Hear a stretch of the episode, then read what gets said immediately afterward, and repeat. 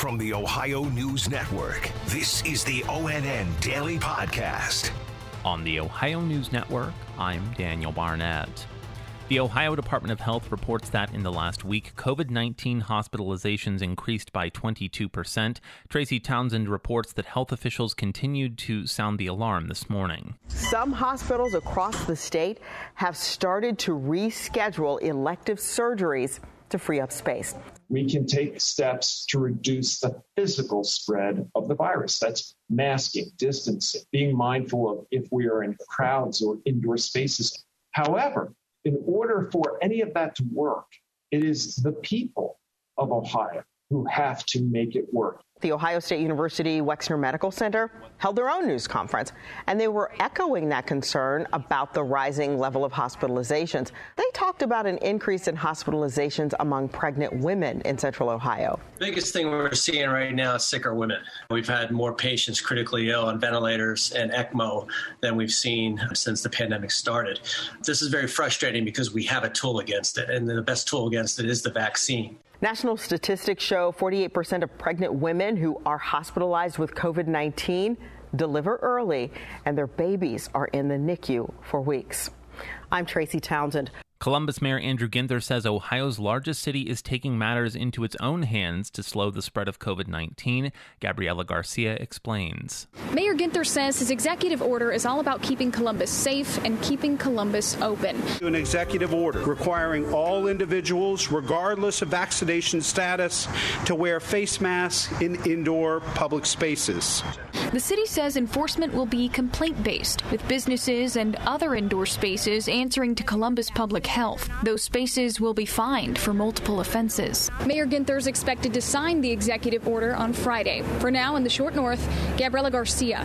Ohio has surpassed 21,000 deaths from the coronavirus. Dave James reports. The state health department puts the total at 21,020. Almost exactly half of them were age 80 and higher, and 76% of the total were age 70 and older.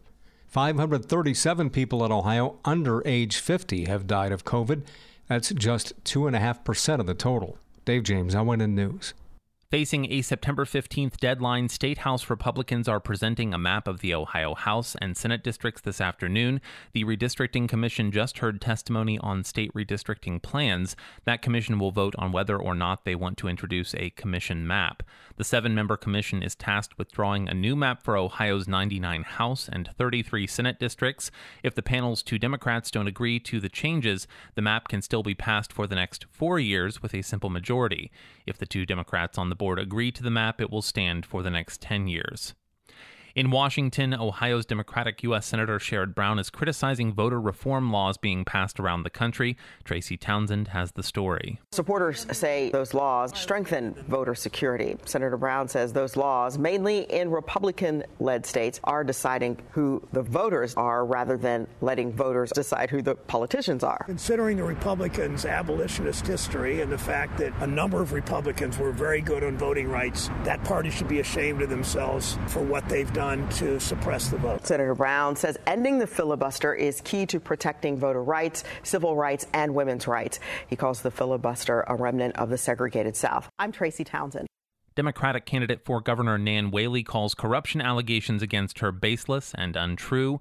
Andrew Kinsey has more. Federal court documents were recently unsealed from the FBI. The probe looked into whether she might have been given money as a bribe back in 2013, while a Dayton city commissioner, Whaley, said she never knew she was under investigation and says nothing was taken.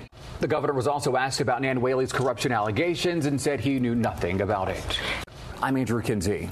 Some school districts in Ohio are having food supply problems. Kaylee Kirby explains. Since the pandemic hit, school meals are free for all students. But local food service directors say it wasn't taken into account how many students would take advantage of it. And it's not an easy fix. Farmers are having issues getting produce and crops to offset the increase.